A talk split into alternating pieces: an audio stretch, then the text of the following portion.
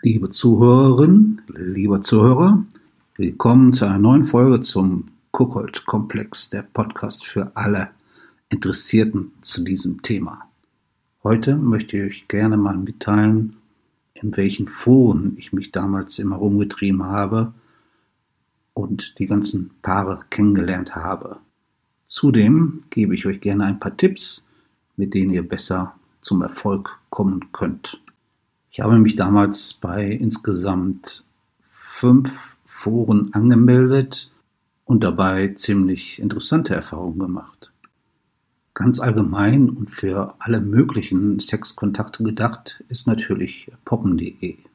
Quasi die Mainstream-Seite für alle Swinger. Für mich persönlich war die Seite allerdings eher ein, naja, Reinfall will ich nicht sagen, aber ich habe da einfach ähm, den Eindruck gehabt, dass sich dort sehr viele Proleten sammeln. Ich habe zwar auch so zwei bis drei Paare kennengelernt, welche wirklich okay waren, aber der Querschnitt war irgendwie seltsam. Nun ist es ja so, dass dieses Forum extrem weit verbreitet ist. Die sind schon über 15 Jahre am Markt. Jedoch waren zumindest damals sehr viele Fakes dort und es war irgendwie bisschen anstrengend dort. Dann war ich noch im äh, Wife-Sharing-Club.com unterwegs, aber die gibt es ja leider nicht mehr. Im cookholdplace.com habe ich ein paar ähm, sehr nette Kontakte gehabt. Dann gab es noch das Cookhold Universum, ähm, also ein sehr spezielles Forum, wo man dank einer Verifizierung recht schnell andere Paare oder eben Bulls kennengelernt hat. Extrem weit verbreitet ist auch joyclub.de natürlich und die Seite ist wirklich empfehlenswert. Ich denke, dass man diese Verifizierung, also diese Echtheitsprüfung dort unbedingt durchführen sollte, um böse Überraschungen beim ersten Date vermeiden zu können. Was mir immer wieder auffiel, bei den ganzen Foren, dass einzelne Männer ziemlich äh, primitiv ihr Anliegen geäußert haben. Einfach unglaublich ist, dass äh, es immer noch viele Männer gibt, die ohne Ende Schwanzbilder posten. Ich meine, hey Männer, wem interessiert das noch? Ich finde auch, dass man gar nichts großartig Sexuelles in seinem Profil als einzelner Mann aufführen sollte. Stattdessen vielleicht lieber eure Social Skills näher erwähnen und auch sonst vielleicht eher was über die Hobbys zu erzählen.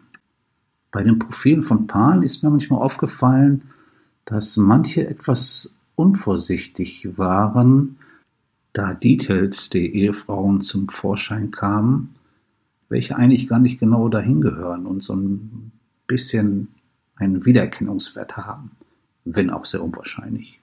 Zum Beispiel Tattoos, Ringe, Ketten.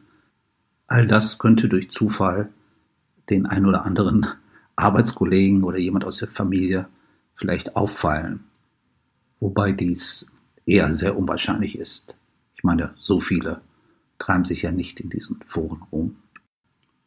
Was ich immer als sehr anstrengend empfand, war die Tatsache, dass viele gerade die ähm, männliche Hälfte bei Ehepaaren sehr lange chatten wollten, bevor man äh, sich zu einem Date verabredet. Ich hatte immer die Devise, am besten sofort telefonieren und am besten auch mit beiden telefonieren, darauf besteht, dass auch die Frau ins Telefon kommt, sonst gerät man eigentlich ziemlich schnell auf einen Wannabe-Cookhold, der eben nur sich darin aufgeilen will. Ehepaaren würde ich raten, gar nicht das sexuelle Gespräch zu suchen mit dem äh, künftigen Bull, da es äh, eher wahrscheinlich ist, dass man da einen primitiven Ficker, sag ich mal, kennenlernt, der eben nur auf äh, einen One-Night-Stand aus ist, was ja auch manchmal okay ist, aber eben nicht das erhoffte, wie zum Beispiel eine Dauerbeziehung. Soweit in Kürze meine Erfahrung zu dem Thema Foren. Ich würde mich freuen, wenn ihr mir schreiben würdet und erzählen könntet, wie eure Erfahrungen auf dem Gebiet sind. Nach wie vor gilt meine E-Mail-Adresse der at gmail.com. Besten Dank für eure Aufmerksamkeit. Viele Grüße, bis bald, euer Roman.